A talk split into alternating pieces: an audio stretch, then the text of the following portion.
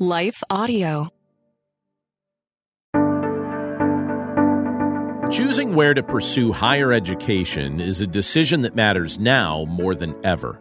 Who will provide an education rooted in biblical principles? Who are the kind of people you want to study with? Located in Langhorne, Pennsylvania, Cairn University is a Christian university that is firmly centered on Christ and His Word. As both a graduate and a professor of the new Digital Media and Communication program at Cairn, I know that the kind of education you will receive is one that builds biblically minded men and women of character. Whether you or your student wants to study business administration, psychology, education, sports management, computer science, or one of the many other program offerings, Cairn will prepare you to be a professional and a servant for Christ. To learn more or to schedule a visit, please visit cairn.edu. That's spelled C A I R N dot edu.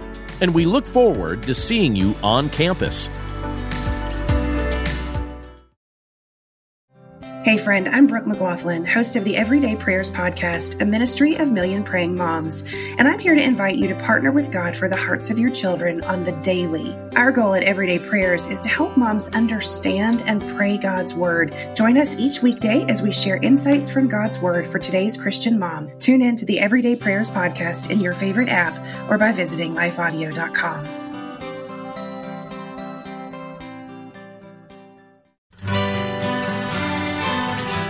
The Historical Jesus Podcast is the sweeping saga of the life and times of Galilean Jesus of Nazareth, as well as the faith, religion, and church founded to honor and disseminate his acts and teachings.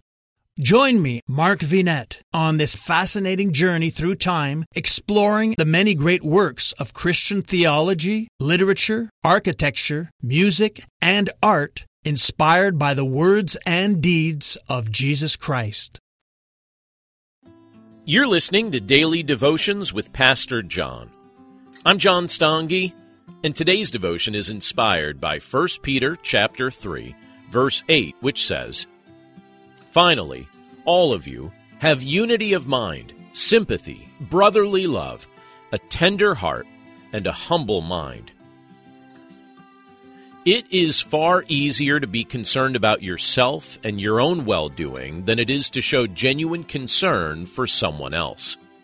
It's easier to prioritize your opinion, your comfort, and your preferences than it is to prioritize those of others. Yet, in Christ, we've been united into one body. We have one Savior, one faith, and a common future. With that in mind, we're encouraged to foster unity within the church, even though it can often be rather difficult to do so. If it was easy for us to be united, the Lord probably wouldn't have bothered to tell us to work toward it. If it was easy for us to be sympathetic toward each other, He probably wouldn't have encouraged us as often as He has to adopt that mindset. Pride comes more naturally to us than humility. But in Christ, we've been equipped and empowered to live in humility toward each other. We're invited to adopt the mindset of a servant as we interact with our Christian family, recognizing that the Lord is only asking us to practice something that He graciously demonstrated toward us first. Let's pray. Lord, we thank you for your word. And we thank you for the privilege that it is to be able to look at this portion of Scripture today from the book of 1 Peter. And Lord, as we look at this passage, we see that you encourage us as brothers and sisters in Christ to be united. You want us to live in unity. You want us to honor each other's preferences above our own. But in this world, we know that that's challenging.